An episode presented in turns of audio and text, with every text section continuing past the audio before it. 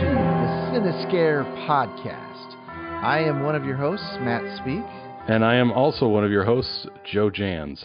And on my little computer screen below Mr. Joe Janz is the superfan, Mr. Mark Piscati. Happy to be here, and I'm going to crush Joe in the trivia. Hey, we have a bit of a treat tonight because after 5, 6, 7 episodes of us taunting Mark, he put his big boy pants on and went out and bought a brand new computer. He has now literally upgraded his entire unit, so you can now listen to the dulcet tones of Mark Piscati all the way from Chicago, Illinois. We're all thrilled to see you. We can actually see you. We can hear you. You're crystal clear. This is fantastic. Yeah, our friends, I'm sure, are applauding right now. Oh, yeah. And I think that this might be a night when Mark's internet doesn't go haywire. This could work. You just jinxed it. You just jinxed it. I'm knocking on glass or for mic or something right now. I'm clicking on his name, and it says good network. Very good network, actually. Very good network. Very good. So, This is all looking good. Now, I do want to say that this week our theme is Nightmare on Elm Street. But first, we want to talk about some new movies that we watched because there have been some new ones come out. A lot that's been released in the last couple weeks and really the last month that maybe we didn't get to when we were doing other things. But so I definitely want to talk about a few of these, and I don't know, Joe, I know you saw a couple. What one really stood out to you of new stuff? I went to go see Quiet Place 2, and in the theaters, it was definitely worth a watch. I highly recommend it. I'm not going to get into anything specific, but it does a really good job of setting up the original movie. So a lot of questions that were, unanswered, finally get a decent answer to it.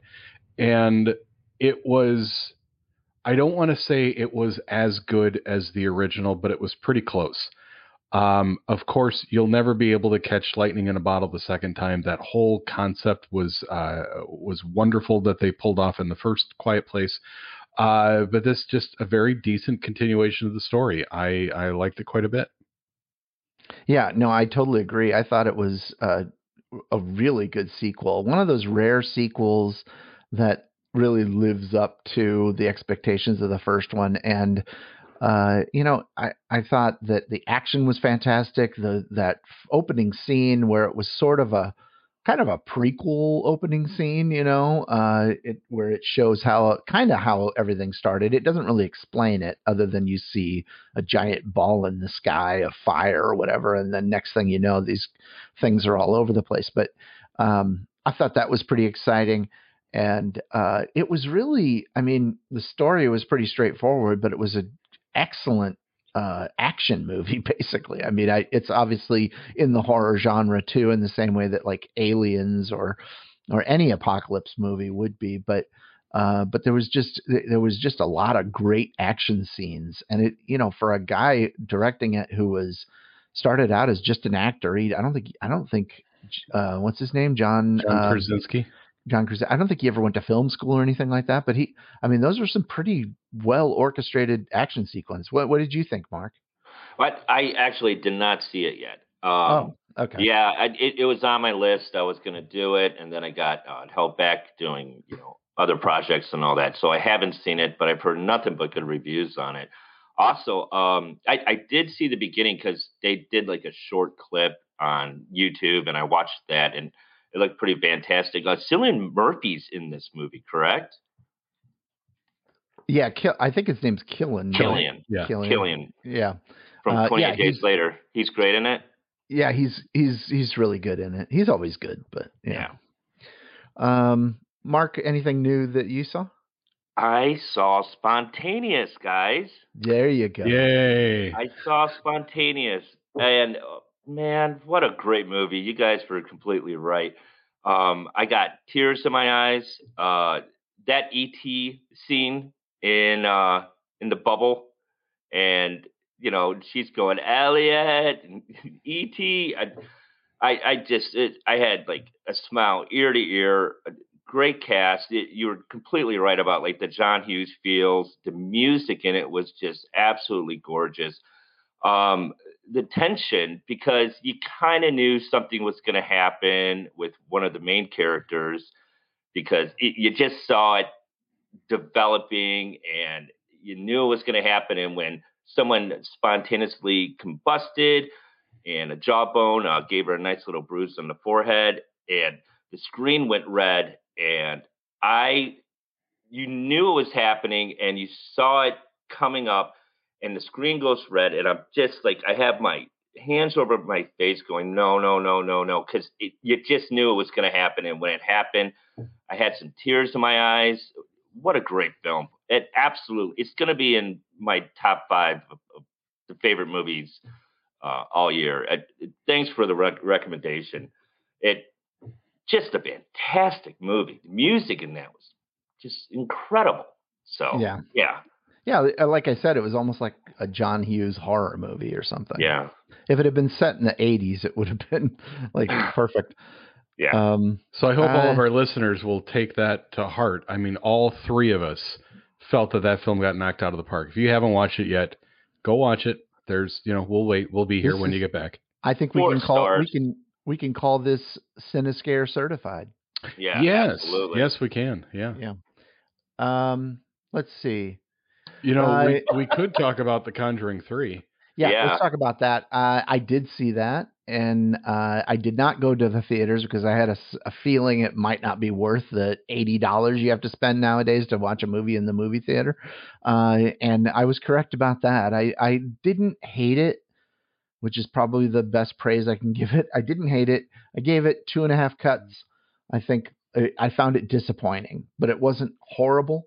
I definitely was there the whole time, but it was a part 3 of a series. And really, when you consider all the other movies that are tied to that universe, it's more like a part 8 or something like that. And I don't know. It just didn't do anything for me. I think if you didn't have such good actors, those two really sell those parts. Vera Farmiga and I can't remember his name. Patrick Wilson. Yeah, Patrick Wilson. They're so good that they really I think make up for a kind of mediocre to not great script. And I think the film really benefited from them, but it really lacked a certain James Wan factor to me. I think a lot of the really tense moments weren't as tense, without his direction, and I don't know. I came away from it feeling like, and admittedly, I found myself dozing off towards the end a little bit, but it just didn't do anything for me. I know Joe liked it better than I did, but. Yeah. And I'm sure that's shocking most people because I'm not really a ghost movie type of guy. I mean, I like the classics, this was more Possessions. Sorry. Yeah. Like The Exorcist is one of, my top, it's one of everybody's favorites, but this isn't normally my thing, but I hate to say it, but I actually kind of liked it. What did you like about it? Again, the characters, the actors in that sold it really well. I loved the idea of them trying to put the devil in a court case. I was fascinated by that. I love the whole concept of every time somebody goes into court, they put their hand on the Bible, they're admitting that God exists. Maybe it's time, it's about time that we start realizing that so does the devil. I thought the acting was great. I liked the storyline. I loved those creepy totems that they made and were, hiding around the town to keep this curse going alive.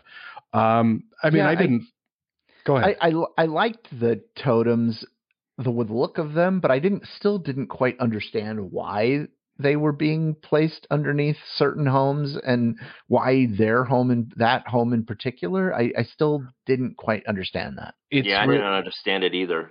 You guys really need to understand merchandising because they're going to be selling these at every Toys R Us across the nation. I guarantee. Oh, I see. Okay. You got to collect them all and trade them with your friends. But I did. I did enjoy the beginning of the film, like the first 10 minutes when they were doing the exorcist of the little boy. I thought it was pretty creepy. The claw marks on the walls and all that when he was bringing him downstairs. I mean, this kind of stuff really creeps me out, and I really held my attention at the very beginning. I was going, oh, okay, here we go. Then it just kind of dragged with the heart attack and forgetting the pills. And it was more like, all right, well, is this just about him with the heart attack and is he going to die at the end? There was at the end of the film, not too much spoilers, but there was a montage of The Shining with the sledgehammer, basically, when he's going, through the hallways underneath the house. I mean, that was complete, Jack Torrance moment there. It didn't really hold my interest. I mean, the actors are great. I did enjoy the teenager that was on trial for it. I really thought he was a good actor. He was very good. Yeah. I don't know what his name was, but I'd be interested to see a little bit more of him in there. It was just okay. It was a film that I'm probably going to forget. I did like the morgue scene when she's holding on to the dead corpse's hand and the big fat corpse got up. And I mean, that was creepy. I actually put my hand over my eyes a couple times. Yeah, but there were little moments like that kind of made it. And let's see. So I watched a couple movies that I'm going to mention together because they're both very similar. The first one was called The Vigil, and the second one was called Caveat. Now, The Vigil is about this old Jewish man who has died, and his wife is alive, but she's elderly as well. And this kind of a guy who's sort of depressed. He's had some real tragedy in his life. He gets approached by this Orthodox Jewish, I think he's a rabbi. He comes to him and asks him if he will do the vigil. And I guess in Orthodox Jewish religion, there's the night after someone dies, they are laid out in the living room of the home, and they hire someone. If a family member is not available to sit as a vigil over the body, then they hire someone to do that.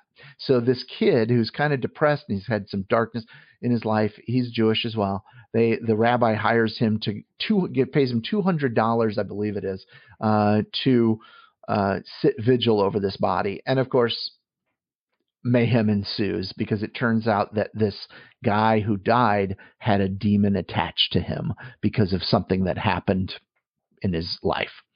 And it was very creepy. It's really, there were a lot of very tense moments, a couple really solid jump scares that I was not expecting, and some very, very creepy, very James Wan-esque, almost like Conjuring kind of moments that were quite creepy. And then the second one was called Caveat. And it's a similar concept anyway, and that is there's this a house that's on this island. It was set, I believe, in England, but there's a house on an island, and this guy's brother has died, and so his daughter, this guy's niece, she has gone to the house to live there, but she's schizophrenic and she needs someone with her. And so this uncle is worried about her. So he hires this guy who, again, is very much like The Vigil, has kind of a trauma in his background. It unfolds as you go and you find out what's happened. The uncle hires this guy that he knows to go and stay the weekend, I think it is, with the girl. 5 days. Was it 5 days? Stay 5 days with the girl and sit with her because she has schizophrenia, and she goes through these fits where she just sits there with her hands over her face and nobody can communicate with her, and she can't break out of it for a while. When she's not in one of those fits, she's very lucid and fairly intelligent. But of course, when he gets there, there's mayhem ensuing and ghostly activity, but also very human activity. There's more to the guy who's hired to be staying at this house. There's more to his story than meets the eye. So it's really involved. It's hard to explain without going too far into it, but it's part ghost story, part kind of psychological thriller, and it's really, really effective. This is most likely going to be in my top 10 movies of the year, probably top 5. It's really, really solid. Both of these movies are great, but I really came away from Caveat feeling like, wow. My wife, Michelle, and I, we sat and watched it, and we both got I got goosebumps in this movie. And that doesn't happen all the time for me. But I did. There were some scenes that gave me goosebumps. So it's pretty fantastic. I highly recommend that. And that's called Caveat. It is on Shudder. I think The Vigil I rented maybe, or maybe it's on Hulu. I don't remember now, but The Vigil was on something else, but Caveat is on Shudder, and it was fantastic. Did you guys watch anything else new? No, I'm only like 15 minutes into Caveat, okay. But no. Yeah, the acting in that is terrific too. Yeah. The only other movie I did watch was Honeydew. I want to mention that was an indie film starring Steven Spielberg's son, Sawyer Spielberg, and that was a terrific film as well. But it really gets dark, and it's not pleasant to watch. It's about a couple who gets lost out in the middle of nowhere, and they go to this farm, and there's this old woman there feeding them meat, and there's some suggestion of where this meat came from. It felt a little bit like Texas Chainsaw Massacre, because this family has something weird going on, you know. It's a little bit like that, but it's a very dark and very unpleasant movie to watch. But I kind of liked it, and I think this was a first-time director indie film, so you got to tip your hat off to it. I think this director, there were some things that kind of felt a little like film school stuff to me, but overall it was a good movie. Yeah, Joe? I did. I totally forgot. There was one other thing that I watched. It's a short on Shudder. It's called Cat Calls. It's only 9 minutes long. Did either one of you guys see that? Yeah, I did. No, I think I watched that for Shocktober a couple years ago. Okay. Yeah. It came out in 2020. Yeah. It's 9 minutes long, 2020. If anybody has Shudder, do yourself a favor, watch that one. I'm not going to tell you anything about it, cause I will spoil it, cause it's only 9 minutes long and I can't get too far into it, but, it's, interesting. Yeah. I liked that one. There's another short on there too that I kind of like, but I don't remember that one now, but Cat Call. Yeah. That was a good one. Yeah. Okay. Well, without further ado, it's time for us to get into the theme of this episode. Hang on, let me get an aspirin first.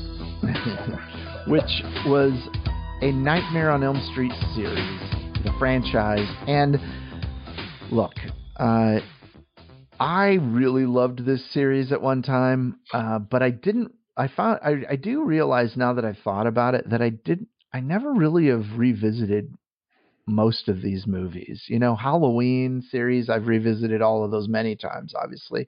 And Friday the 13th, I've revisited almost all of those many times, you know. Because Mark made us. Well, yeah. Well, but at least 1 through 6, I've revisited many times. And, you know, there are many series like or a few anyway, that you'll revisit. But I realized that Nightmare on Elm Street, I really didn't.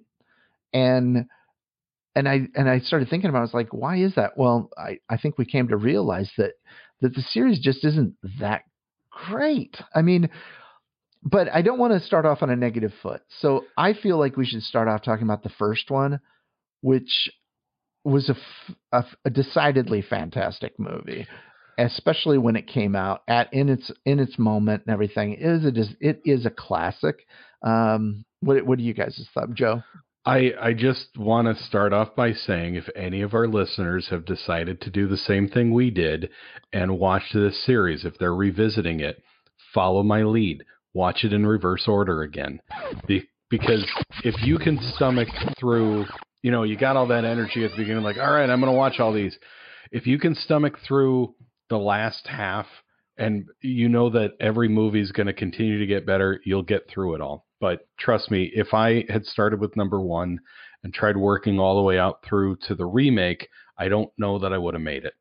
I 100% agree with that, Joe. I wish I went your route. I made fun of you. I said, you're insane.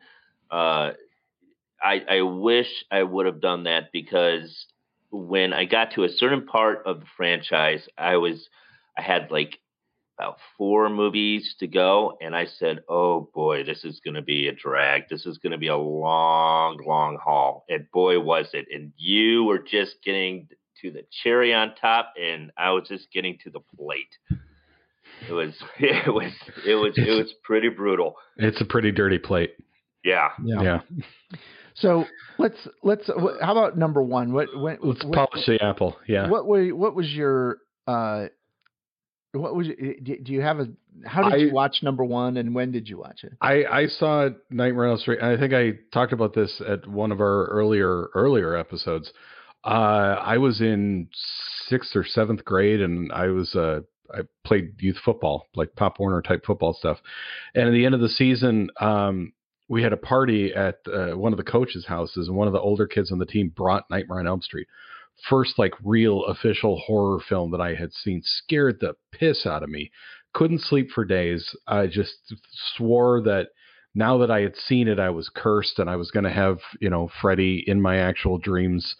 I loved it, you know, and it was that's what got the giant snowball rolling down the hill, which was, you know, I got to have more of this. This is, I can't believe that emoted such an emotional reaction out of me.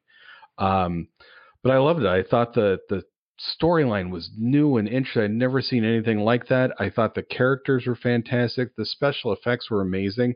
The only one I never really cared for that I still laugh about to this day is when Freddy's arms grow in the middle of the alley when he's walking down the street. But the giant cascading pools of blood coming up out of the beds and the rolling room where was Tina, you know, it gets attacked and killed originally. It was fantastic. I loved it. Yeah, Tina, one of my favorite slasher girls, man. Oh, she beautiful. I love her. Also with that rolling room, and I'm gonna bring up that movie, The Stuff used that movie. They used that movie or that room in the movie The Stuff, where it was on the gimbal and they could rotate it and all that. The Stuff actually used that room for a scene. You know, remind me, there was a really classic scene in This Stuff where the guy gives the cab driver a tip or something like that. Yeah, how much was that? 10%. 10%. Yeah, I always thought it was like 8. Those are the details you're looking for. Gotta see that movie. Yeah. Well, if I can get through the tip scene, I'm a fan of everything Paul Sorvino does. Yeah, you're gonna love this. You're gonna love. I celebrate This Stuff, the guy's entire catalog. Well. So part one for me, it was one of those like watershed moments in my life where it was such a combination of scaring the crap out of me as a kid. I think I saw it in the movie theater in downtown Rock Island. They used to have a movie theater down there in the district. I think they closed it. I don't think there's a movie theater down there anymore, but it was playing at those. It didn't actually play at the cinemas. Out there, which audience, if you guys aren't from the Quad Cities, then you don't know what we're talking about. They were showing it down there at this little theater. And I just remember I went and I was with my brother and one of his friends and I was like nervous about it because I'd heard it was so scary and everything. And that first scene where the girl, where Tina is, you know, in the rolling room where she's flying up onto the ceiling, this guy stood up and he's like, "That's it for me." And he stands up and walks out. And he's got, like, I just remember he had like 5 little kids with him, and they all come running out like, "Wait, wait," like they didn't want to leave. And that was it. Like I don't know if he didn't realize what the movie was and thought it was a kid's movie or what, but he stood up and said, "That's it for me." And the whole audience like busted out laughing. But it was, that was just one of those moments that was just, it's like ingrained in my head, but that whole scene, and you know, that I didn't mind the arm stretching out thing because it's a dream. You know, if that had been like expected to be believed in real life, that would be one thing, but because it's a dream, it kind of had a dream logic to it. Yeah. Mark, how old were you when you watched this in the movie theater? You must have been young. Well, I mean, it came out in 1984, I believe. Yeah. Right. So I was 14. Oh, okay. Yeah. And I just remember it was around the time when I really was getting into horror movies before that, but you know, it was when could finally go to the movie theater to see a movie. I'm surprised my mom let me because it was rated R and my mom was pretty conservative. But I went with my brother, so I don't know that she knew what the rating was, but I did. But the story that always remains in my head about this. Of course, I loved the movie. I thought it was scary. I thought it was great. A lot of people laugh about the ending. I thought the ending had a really disorienting, almost, to me, I thought it worked, even though it looks fakey, her being pulled in through the window. There was something just so off-putting about that scene that even though it kind of was fakey looking, there's a dream logic to it, and it really bothered me, that ending. And when I got home that night, I go upstairs. This was during, I believe it was in the spring or summer. It was warm, and at any rate, I go upstairs, sit down on my bed, and I had one of those blinds, you know, that you used to, and I don't think they even make them anymore, but they were the blinds that used to pull down, and if you just and you pull them down, but when you want to raise them again, you just kind of give them a little tug and then they shoot up, you know? Well, mine didn't work so well. So I like go out and I pull it, and I had just read Stephen King's It too. So I will always like equate Stephen King's It to my experience with Nightmare on Elm Street.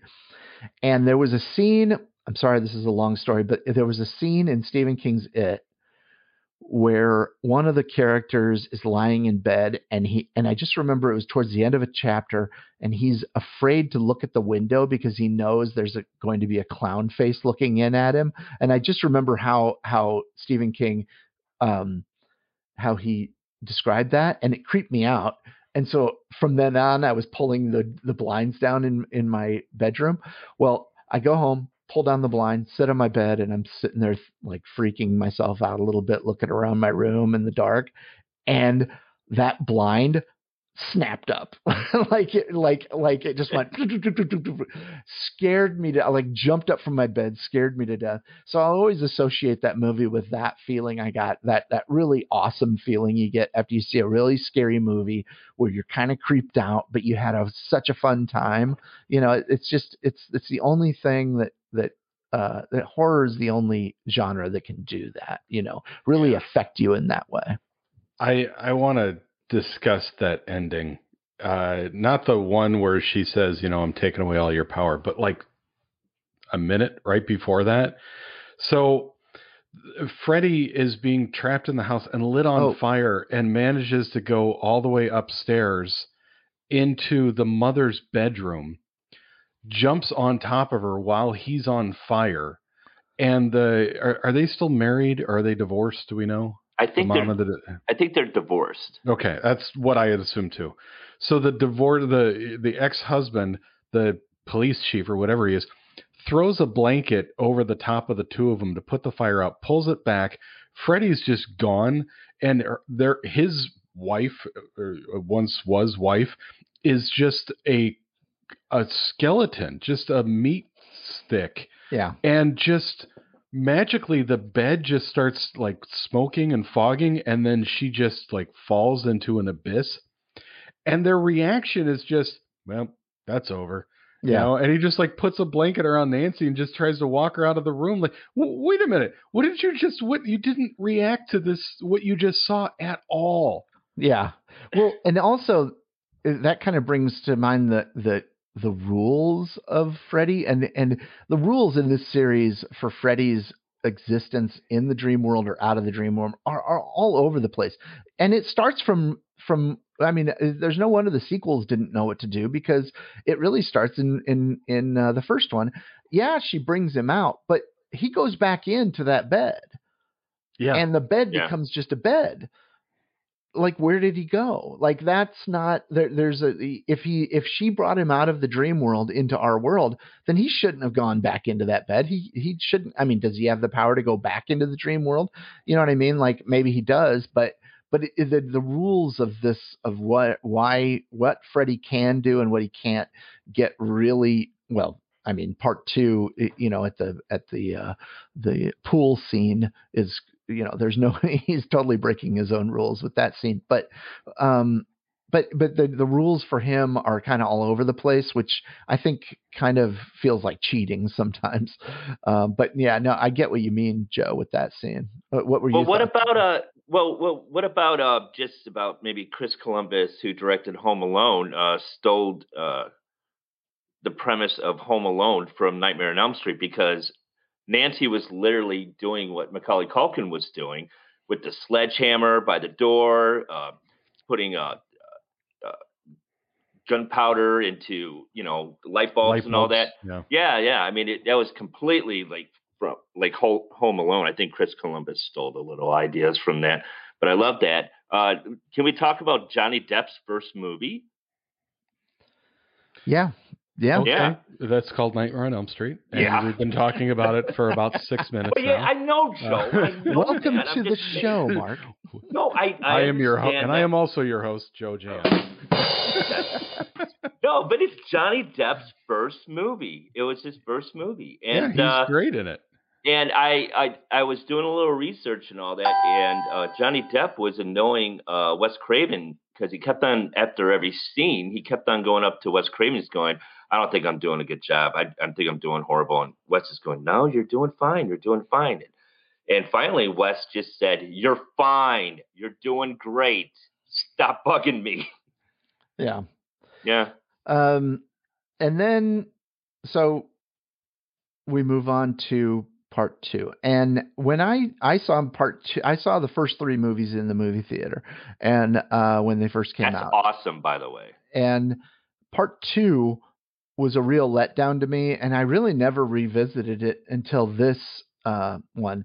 Now, looking back on it now, I mean, I having known a little bit more about what's behind it, and I watched that documentary called Scream Queen, which was focused on the male lead and his career, which was basically ruined because of all of the homosexual kind of undertones of the movie, making him look bad. And back then, Hollywood was still very homophobic. And so it kind of ruined his career, and nobody was there to protect him and tell him, hey, don't scream like that, or, you know what I mean? And don't, and then, I mean, there were some things, the whole gay story was not just subtext. It was like in it, you know, and I didn't really catch that when I was a teenager at all. I just thought that it kind of was boring. Freddy, there wasn't a lot going on really through most of it. And, it was more about this kid, really, and really it is. But this time around, watching it and knowing a little bit more of the background, I appreciated it. And also, I will say that this is also the last kind of scary Freddy. He's still the Freddy of the first movie rather than the wisecracker. After this, he has all those lines that get worse and worse with each movie, and all of that kind of stuff. Wow. Well, Part two was my first time I saw a Nightmare on Elm Street movie. I did not see the original because with Nightmare on Elm Street, I was just a little bit too young. I knew the lore about Nightmare on Elm Street, how scary it was. And back then when I was young, I was scared of horror movies. I didn't want to watch it. But when Nightmare on Elm Street Part 2 came out on VHS, I was at a sleepover and we watched it, and I was pretty nervous about it. I actually really liked this movie, and I always have. And with Mark's Scream, what's the actor's name? I forgot the actor's name, but the actor who plays Mark Patton. Mark Patton, yeah. So I think he has one of the best screams in a horror cinema. I mean, it is blood-curdling screams. It's great screams. I don't know why like everybody has a problem with him and screaming. I think it's great. You're muted, on mute, Matt. Sorry. I think back then people laughed at it because, I mean, everyone was relatively homophobic back then, you know. Yeah. I mean, it was kind of common, you know, to just be homophobic. And so I think people kind of laughed about it. And really, I mean, he's playing a scream queen or a final girl. I mean, that's a final girl role, but a boy's playing it. And yeah, go ahead. Sorry. And it wasn't adjusted for a male playing that part. It's almost like they just took a final girl role and cast it with a boy. And, you know, the whole dancing scene, and he's, you know, bumping his butt up against the drawer. And then, of course, I mean, the most blatant scene was going into that bar that is obviously a leather bar, and it's not necessarily a gay bar, but it, you know, it has that sense to it. The women who are in there look a little masculine, and it's you know, it's not, it's really, I mean, at the time, I think I didn't think anything of it, but I mean, having watched it and knowing the context, it's just there, you know. And then the whole shower scene with the coach, I mean, that's right there. That's specifically what I wanted to bring up. The continuity of the story. I don't know where all of this came from. By the way, I was doing research, and the dancing scene was supposed to be an answer to or tribute to Risky Business. Yeah. That right. Dancing scene. Yeah. So our lovable Mark Patton character, he can't sleep. And so all of a sudden he just like walks out the front door and walks into an S&M bar. At first I thought he was part of a dream, but no, it turns out that's a reality. And it just seemed like it was a close enough walk. He's just walking around with his shirt on, but totally unbuttoned, and walks into an S&M bar. That totally didn't make sense. No shoes. Yeah, no shoes either. And then he gets caught by his gym coach. And the very next scene is they're in the gym. It's like he's making him do laps because he caught him drinking a beer. And I'm like, what jurisdiction do you have outside of high school? Well, I think that, you know, the question is, if he hadn't been killed by Freddy / Jesse, what was the coach's intentions that night? You know, because he had him go take a shower, and then of course the coach goes and gets these jump ropes and everything. I mean, it's very you know, not homoerotic. What's the term? But I mean, the subtext is there, you know. Well, and that's also the beginning of all the rules beginning to break. Yeah. Like why? Okay. Nobody's asleep. Right. Nobody is asleep at all. But all of a sudden, all the balls on the shelf in the locker room start to fall off and get thrown across the room. Well, I think the idea is that Jesse is gaining, like Freddy. It's almost a possession tale more than you're making it up. Well, I mean, that's really what's happening is he's being possessed. I mean, that's what Jesse or Freddy comes out of him, you know, at the party. This all sounds made up. I mean, I think they were making it up, certainly. But that was a great scene, though, when Freddy does come out of Jesse's body. I mean, I special that. Effects. That was fantastic. Yeah, no, it was great. Great practical effects. Yeah. Mm-hmm. Yeah. It reminded me of The Thing, actually. You know, Jesse a little bit. Mm-hmm. Yeah. And a lot of people have a problem with that, you know, whole thing kind of breaking the rules. But by that point, I mean, the rules were all over the place. So why not have him come out of there? So. And I just want to reiterate some of the Matt said earlier, for those of you who do want to go down this little nightmarish path. There was a movie that we all watched. It was a documentary called Scream Queens, which follows the actor Mark Patton. After this movie, like Matt said, he just sort of dropped off the face of the earth for about 30 years until somebody decided to do a documentary, and they tracked him down. The documentary I actually liked. It was interesting. It was really good. It was really good. Yeah, Scream Queen, Nightmare on Elm Street. Yeah. Mm-hmm. It was terrific. It was more interesting than the movie. Yeah, it was interesting just watching them at like a HorrorCon, and you see Robert Englund and it's really good.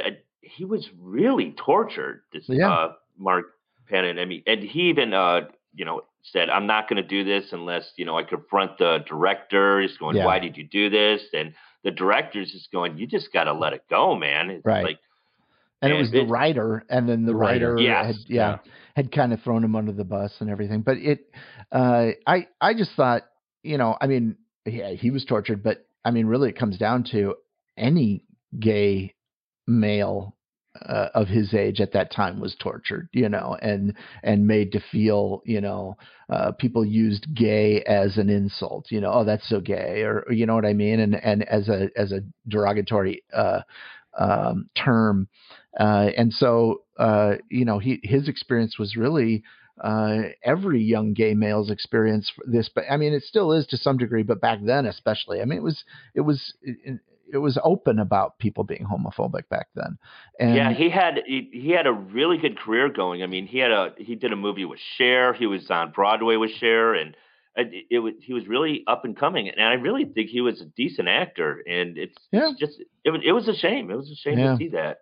But and as for the movie, I came to appreciate it a lot more this time, and I like the fact that it stuck with Scary Freddy and didn't turn him into just a, well, we'll move on to part 3, which I think was, to me, the best of the rest of the sequels. Part 4 and 5, there were some things in 4 I didn't mind so much. Five was really, I don't know what it was, but 5 was so hard to get through for me. Stay on target. Stay on target. Yeah, we're on number 3. Yeah, I know, but number 3, I liked it. It would have been interesting to see what, I guess Wes Craven had a different script originally that he wrote for for part 3, and they brought in other writers to correct it. The studio did, but I guess his version of part 3 was very dark, and probably would have stuck with Scary Freddy rather than turn him into a one-liner cartoon character. Yeah. Well, he kind of got his wish when he did A New Nightmare, because that's kind of like the direction he was going. Yeah, which wasn't great anyway. So, it didn't really on target. But I think that, New Nightmare had changed by then, because there'd been all these sequels where Freddy, his whole personality changed, and New Nightmare kind of took that on too. What it didn't have, though, is of course Lawrence Fishburne. Oh yeah, that's right. It was. I'm like, I must have watched, I don't know, 15 minutes of seeing Lawrence Fishburne on screen before I realized, what in the hell's Lawrence Fishburne doing in A Nightmare on Elm Street Part 3? Well, I don't think he really did much work before. It's got to be one of his early films, yeah. Yeah, well, his first film was Apocalypse Now. Yeah, right. Yeah, but I don't remember any films he's done after Apocalypse and Dream Warriors, actually. Yeah. No, he didn't do it. He wasn't doing a lot in the 80s. I mean, he may have done a lot, but he wasn't a name then, certainly. But and then, of course, Patricia Arquette. And I read doing my research on this, I guess the director said that every of all of the young male actors had like huge crushes on her. Like they were in love with Patricia Arquette. Really?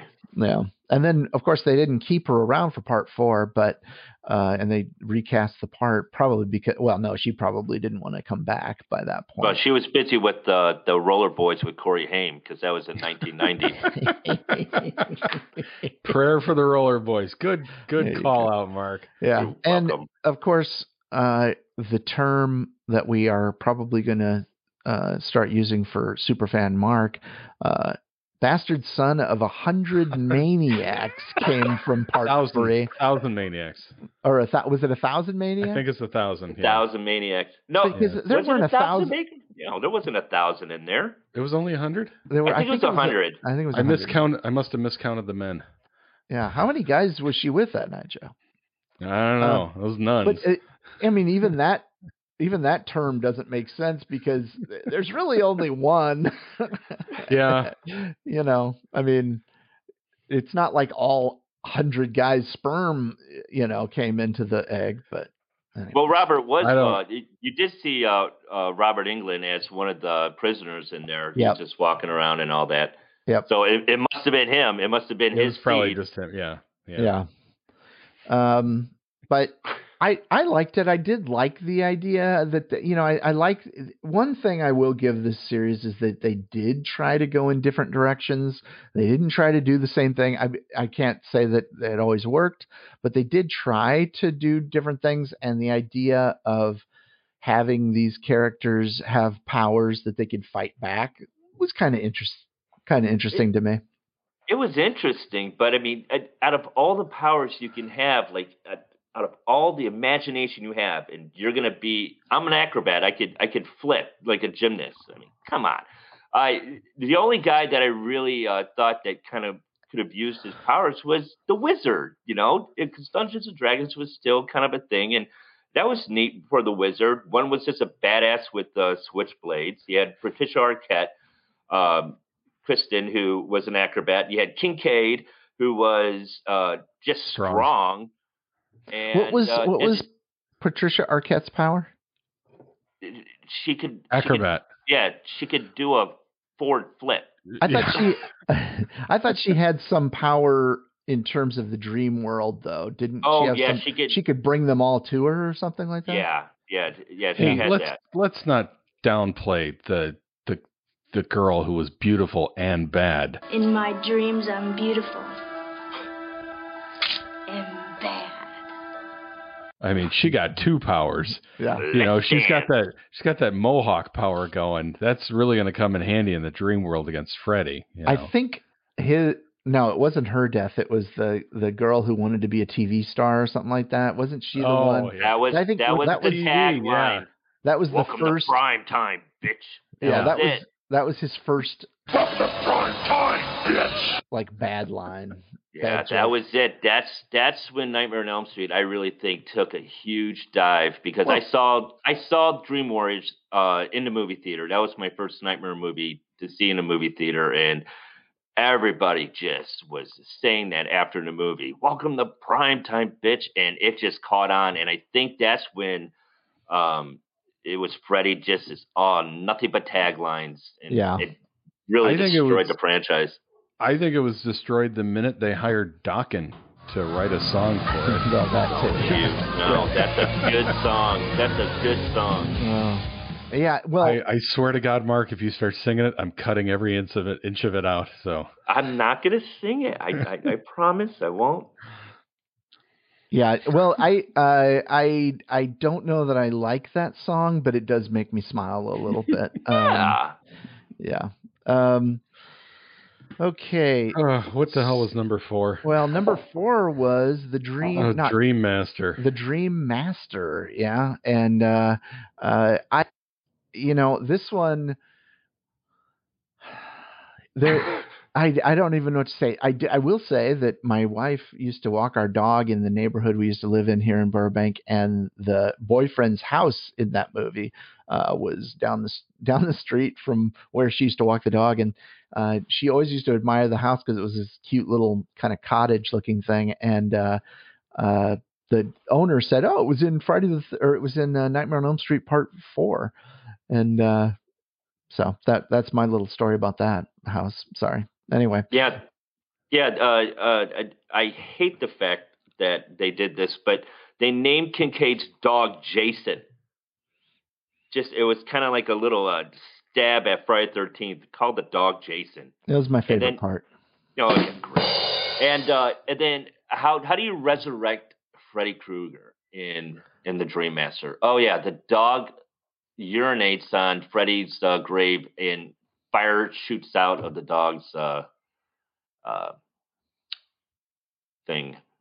That's how Freddy got it's wiener. Yeah, that's literally how Freddy gets resurrected. Oh boy, is this the one with the kids that escape? Yeah, they like hijack or they jump in the van as they're pulling away? Or is that that's five? Freddy's dead.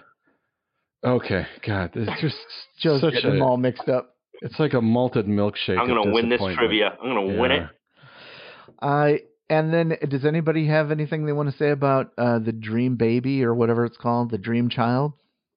Oh, well, it's the boy. That was his tagline. Yeah. I did like Dan's scene, Alice's boyfriend. I mean, if we're going to get into the Dream Child, so they were seniors in Part 4, and so they're graduating at the beginning of the Dream Child. They have all of a sudden like a whole group of new friends, like nothing happened. Oh, speaking of Part 4, just real quick, they brought back Joey, the one that couldn't speak, and Kincaid, and then they killed them off at the very beginning, and Kristen. So basically, Dream Warriors didn't matter at all. They all died, and nothing mattered. So Dream Warriors just had no outcome at all. It's like basically Alien 3 when Ripley and Newt and Hicks, survive, and Bishop, and then Alien 3, kill them off. They're all gone. And I thought that what a wasted opportunity, because you were already invested in Kincaid and Joey, and you're just going to move on to other characters that weren't even really that interesting. Well, they did the same thing in Part 4. They killed the main, they killed the Patricia Arquette character, which they recast. And then they killed her. Why? Now, I didn't understand why they even had her in there then. Like, exactly. If they were going to focus on somebody else, why even have the character when you have to recast it? I can understand if they brought the character back and Patricia Arquette was still playing it, but you recast it and she's gone after 20 minutes at most. Yeah, I think she was in it for 30 minutes or whatnot. And then she's in the furnace, and she's in the water, and she's about to die, and all she has to do is die, and instead she forces her power or whatever into Alice, and so now Freddy can go after Alice, and then all these other kids die. It's just a mess. Yeah, I can't believe I'm listening to Mark explain this to me. Yeah, Joe's rubbing his head over there. Yeah, it was all of the pop culture pandering in these movies that I just couldn't stand. It's like, all right, we got to have a guy who's into comic books, and we're gonna have a comic book kill, and skateboards are big, so let's have Freddy ride a skateboard. And then of course, my least favorite of all of them is the stupid Nintendo Power Glove. Now you're playing with power, and I'm going to be able to control a human being in reality with a joystick. Yeah. Now I'm playing with power. It's just so dumb. Yeah, it was pretty bad. Those last few were really, they were not easy to watch. They jumped the shark, Matt. Oh, they totally jumped the shark. Yeah. They jumped the shark when they brought Roseanne and Tom Arnold. Exactly. Just for that one scene. Does anybody know why they actually were in that movie? Well, they brought Dick Cavett and Zsa Zsa Gabor into Part 3, for God's sake. Yeah. They were probably hot at the time. They were probably big stars. It was the top of Roseanne. Roseanne was super popular, but maybe Roseanne or Tom Arnold were really fans of this, the franchise, and they said we want to be in it. And of course, they're going to bring it in it. But I mean, what an awkward scene that was, anyways. They jumped a shark on a shark. Yeah. They jumped two really big fat sharks. Yeah. Yeah. Okay. Well, I think we are really long on time this episode, so we do have a very special thing, unless one of you guys has something brilliant. I actually would like to comment about the remake. Oh, okay. Oh, yeah, yeah. Go ahead. The Nightmare on Elm Street remake from 2010. Mm-hmm. And I'm going to preface this right off the bat. It is nowhere near as good as the original, but I thought it was a lot better than all of these horrible sequels. I like Jackie Earl Haley. I think he's a great actor. Oh, he's a great actor. I thought he did pretty darn decent, bringing this character, breathing some realistic life back into it. It wasn't bad. I mean, if I had to rank all of these, I'd probably put this like in the top third. Like number three. I would put it after number three, maybe. I didn't care for it, but I would actually put a new Nightmare way before the remake. Really? Yeah, yeah, that's true. I'd put New Nightmare ahead of that. I didn't like New Nightmare that much, but no, I didn't either. It was good at the beginning. A New Nightmare. I thought it was a really good idea. It's a cool idea. It had a lot of scream tones to it. I believe what I was getting really confused when the actor that played her dad in the original one, John Saxon. Yeah, he didn't seem as compassionate, and I'm thinking like, dude, this is your daughter. She needs your help. And then it dawns on me like, no, he's an actor playing. They don't know each other like that. Yeah. He's not really no relationship. Yes. Yeah. And what a missed opportunity for a New Nightmare not to have really explore Robert Englund being in this movie as an actor who played the character Freddy. They just dropped the ball on that. I believe there was a scene where Robert Englund actually fell asleep and a Freddy spider starts spinning him up in a web, and then they just decided to cut it because it didn't really fit the tone of what Wes Craven was trying to do. Also, the new like Uber Freddy, like they did for Jason X, like Uber Jason. The makeup was horrible. It was just this like rubber mask. He was wearing leather pants. Yeah. Yeah, I didn't care. If you look at the makeup throughout the series, like the first makeup job that they did on Nightmare on Elm Street Part 1, he looks freshly burnt, and he's got some texture to it, and it seems like it's he's either sweating profusely or there's some sort of ooze or pus or something all over his skin. I mean, they probably just smeared Vaseline on it. But as the movies went on, it became more and more just simply a dried out rubber mask. Yeah. Yeah. The makeup was just got worse. It wasn't scary. I hope the listeners understand this. Yes, we do like Nightmare on Elm Street. We love Freddy. The original's great. We're not trying to bash any movies that, you really love.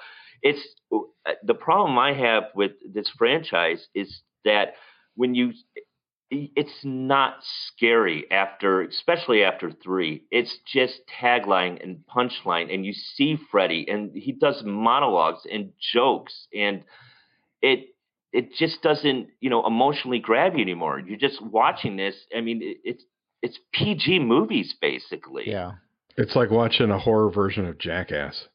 Yeah, kind of. Yeah.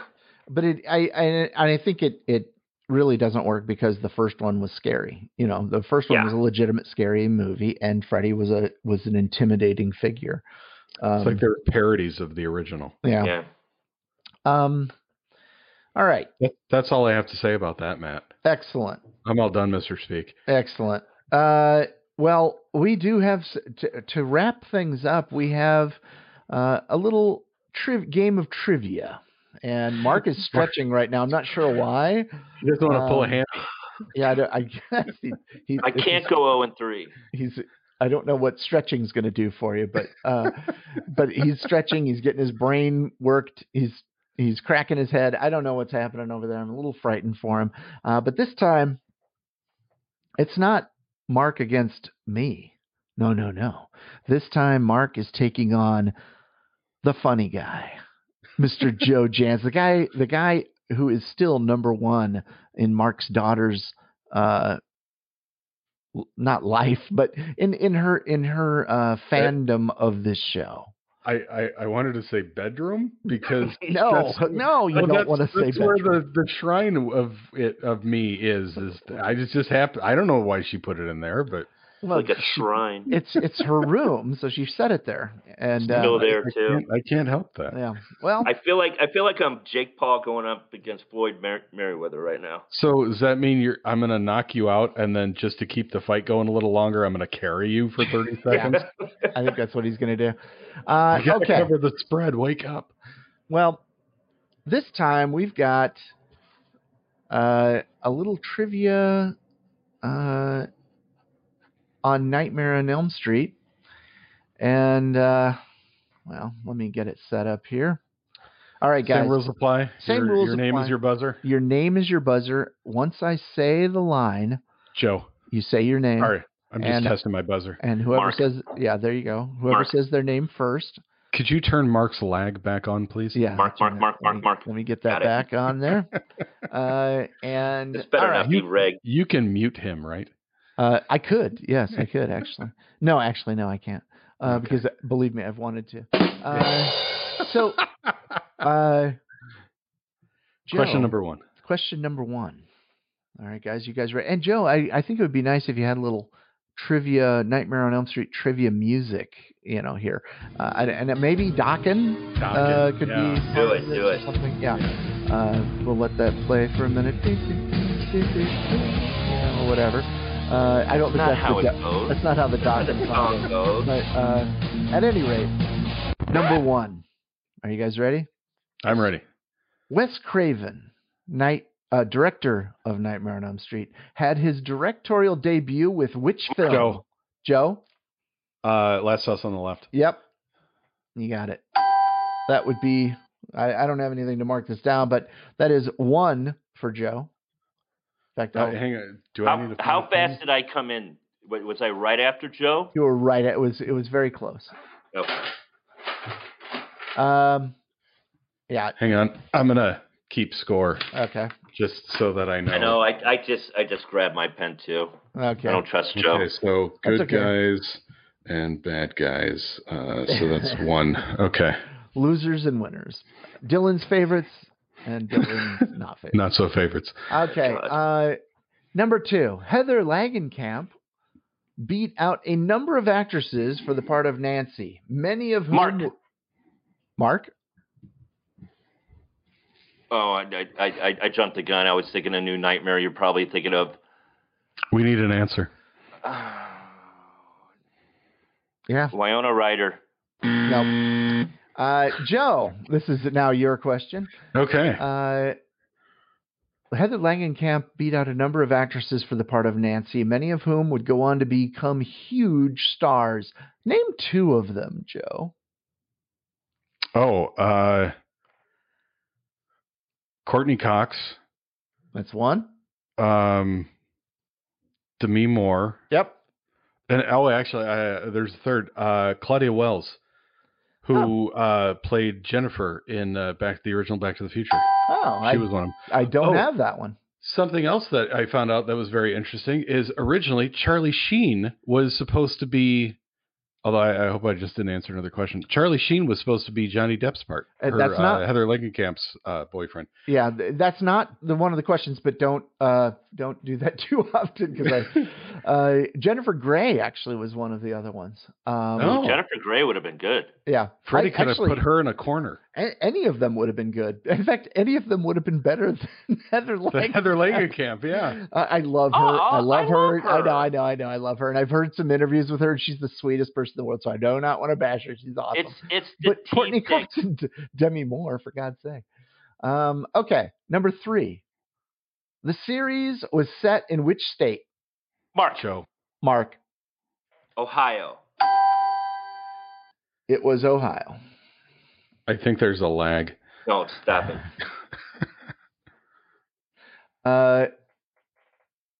Question four. The interior, and we are now 2 for Joe, 1 for Mark. The interior of Nancy's house was used in the reshoots for the televised version of which horror film? Oh, Joe. It was on the Halloween reshoots. The reshoots, yeah. Halloween for the televised version. They used the interiors, which, of course, was before Nightmare on Elm Street. Number 5. Let me mark down Joe for that one. That would be 3 for Joe, 1 for poor Mark. You don't have to do that. I'm keeping score, all right? Don't try to get in my head. Number 5. Who created the nursery rhyme in the films? Oh, Joe. Yeah? Actually, it was 2 people. It was Wes Craven wrote the lyrics, but it was Heather Langenkamp's boyfriend that came up with the music line. I have it that he wrote the lyrics too, actually, from a couple sources, but, so that's wrong. I'm not going to search it right now. So I'll give it to you, Joe. No, this Heather Langenkamp's boyfriend. At least you said her boyfriend is part of it, but, anyway, that's 4-1. Which phrase is never spoken in the original film? Mark sucks. What? In fact, I can reword it. What 2 words are never spoken in the original film? Joe. Yeah? Elm Street? That is correct. Mother of God. Yeah, they never talk about where they live. They show the street sign. Yeah, they show the street sign. It's never spoken. I said spoken. They never say it. Yeah. What is the color of the door to Nancy's house? Joe? That's blue. That is correct. It is. They didn't change it until number 2. Yeah. The door was red. It was red. Joe came before me on that one. Yeah. It was red. We can go back and check the tape. Yeah. Should we do it in slow motion? Joe. It was Joe. It was red in every sequel. What was the first film to not have a digit in the main title of the opening credits? Mark. Yes? Freddy's Dead. No. Joe.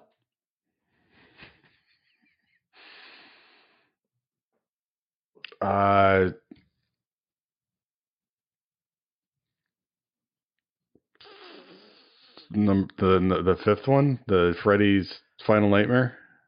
The 5th one or Freddy's Final Nightmare? I don't care. The 5th one. That would be the Dream Child, and that is correct. The Dream Child, yes. The Dream Child did not have in the opening credits, not in the listings or anything, but in the opening credits of the movie, it just says A Nightmare on Elm Street, : The Dream Child. If you look it up online, it'll say part 5 in everywhere you look, but in the actual opening credits, it doesn't say a number. Number 9. How is the main villain named in the credits of the first film? And actually the way they talk about him. What's his name? Oh, Joe. Yeah. It's Fred. Fred Krueger. He doesn't I don't think he becomes Freddy until part 3, actually. Yeah. Yeah. It was right in the opening credits. They said, Robert Englund as Fred Krueger. Yeah. Which was weird. This is a massacre. Number 10. It's a nightmare. Number 10. On which iconic horror movie did Wes Craven work as a second unit director prior to Nightmare? Mark.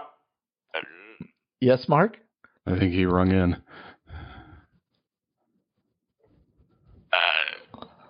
Unit.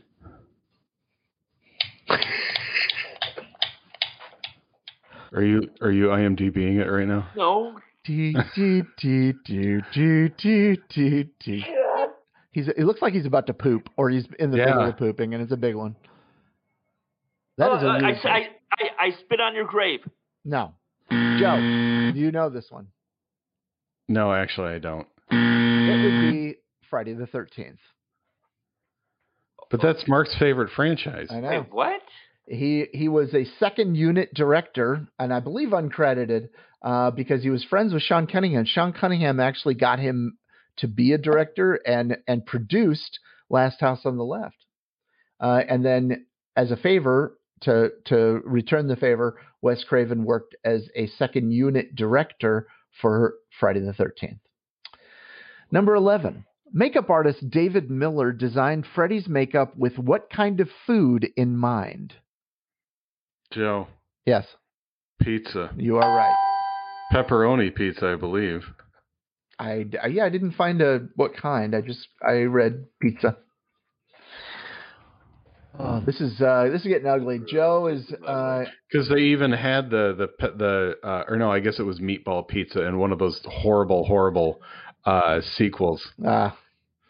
With the Freddy faces on as the sausages. Yeah. So far, all I have is Ohio. Yep. Good job, Mark. Fantastic.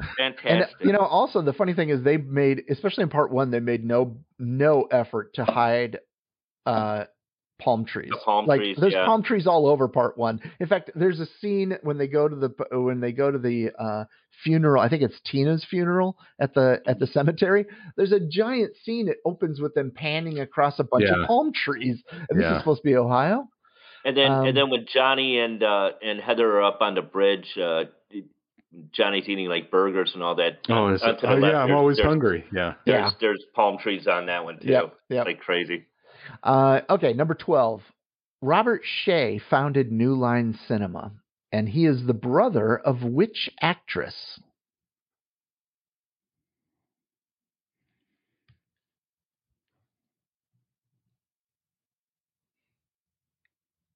I don't know. I have no idea. That would be Lynn Shay. She was actually the teacher in Nightmare on Elm Street, and she played the medium in the Insidious movies. Oh. The woman who comes. Yeah. Yeah. Number 13. I know her from the movie Kingpin. Ah. Yeah. Number 13. Who directed part 2? Oh, Joe. Yeah. Shoulder. Yep. Jack Shoulder. Yeah. Number 14. Which 80s star turned down the role of Jesse Walsh in Part Two due to other due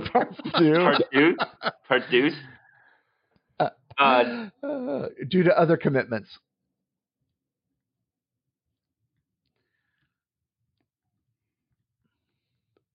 I know this one. I'm waiting for Mark. I want to give you a fighting chance. I don't know it.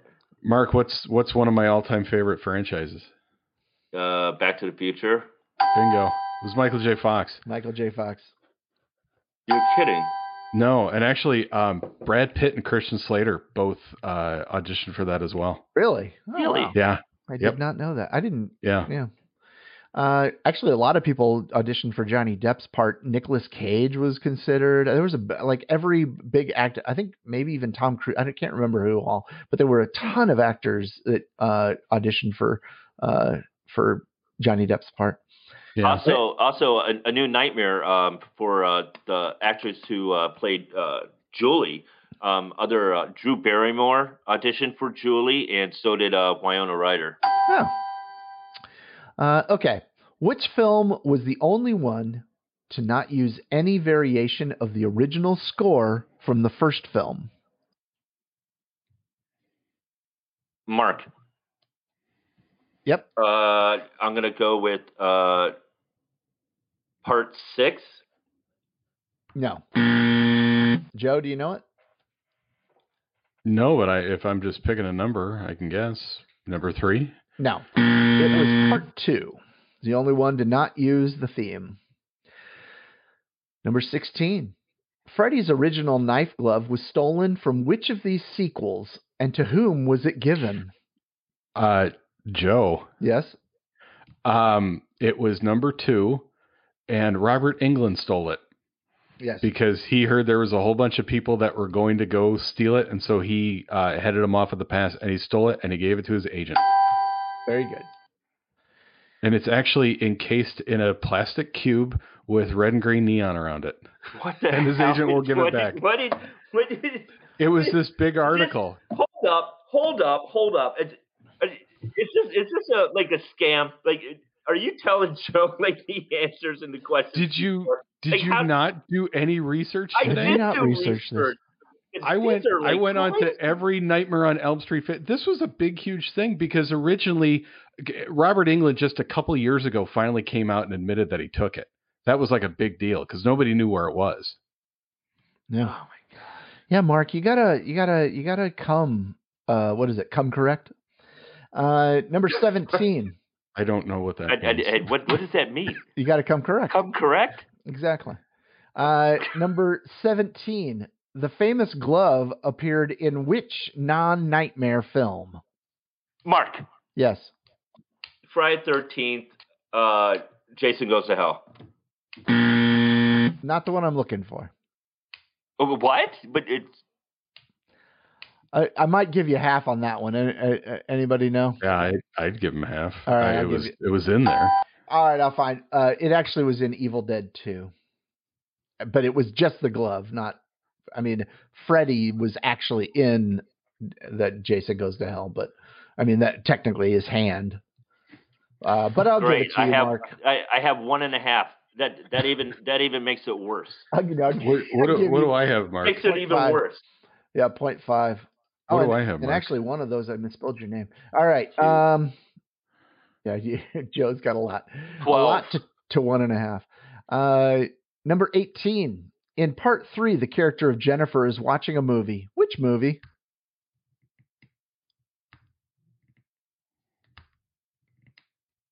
Joe. Yeah. Evil Dead? No. Evil Dead 2?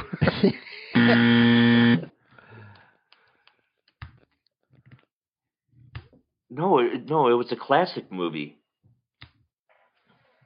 Joe, meatballs. No, it was Critters. Number 19. Which big? We're not going to dwell on that at all. Yeah. Number 19? Which big time director was credited for the screenplay of Part 3? Oh, Joe, Frank Darabont. Yep, Frank Darabont, director of what movie, Joe? Take your pick. The Mist. He did The Walk. He was the showrunner on The Walking Dead. Shawshank Redemption. And The Green Mile. Yeah. Provide me, number 20. Provide me with both Freddy's.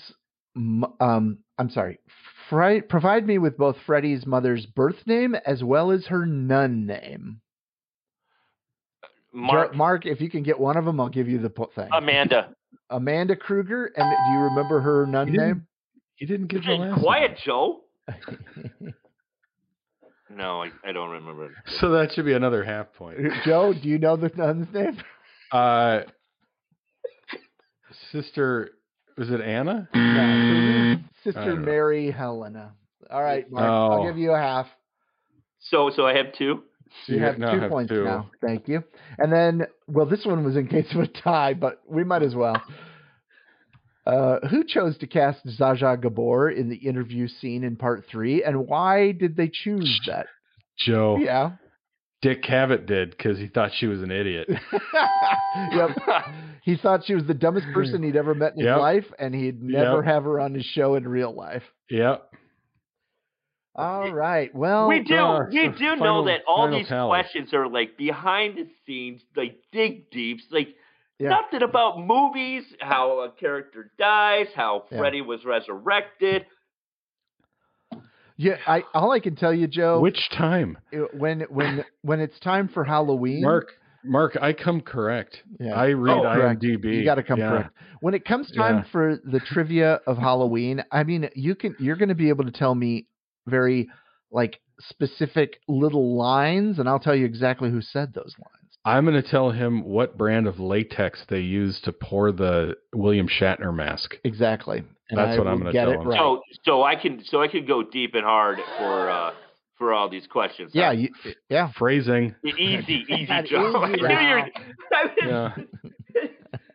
don't go there. Come on, let's go Joe. Deep and hard. Joey, come on.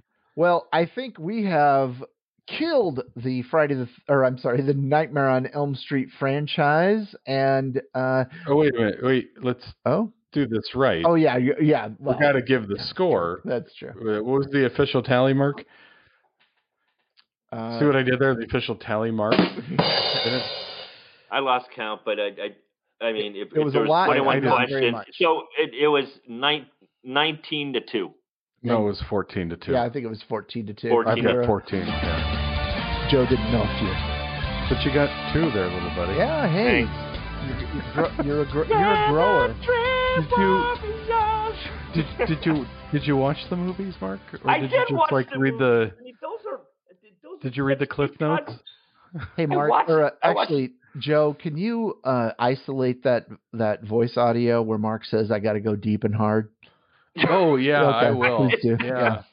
There we go. Every time he gets one wrong, that's good. Yeah, I'm going to go deep and hard. No more X or gong. It's just I'm going to go deep and hard. Yeah. Oh my gosh. All right. And I'm going to go deep and hard and all that type of stuff. And all that and everything. Okay. Well, that is it for this week, and it's been a fun one. I don't know what our theme's going to be next time. We're gonna come up with one. I hope it's not just one franchise, because I don't think I can. No, I don't want to do a franchise either. Yeah, we gotta figure something else out. We might have a special guest. Maybe a special guest. I'm working on it. We'll see. Otherwise, we will be back in 2 weeks, and going deep and hard. We will go deep and hard. So I could go deep and hard. Joe, play us out with a little Freddy rap. Fat Boys. Please do. Let's do it. All right. Thanks, everybody. We'll see you next time. Good night, everybody. Good night, everybody. So I could go deep and hard.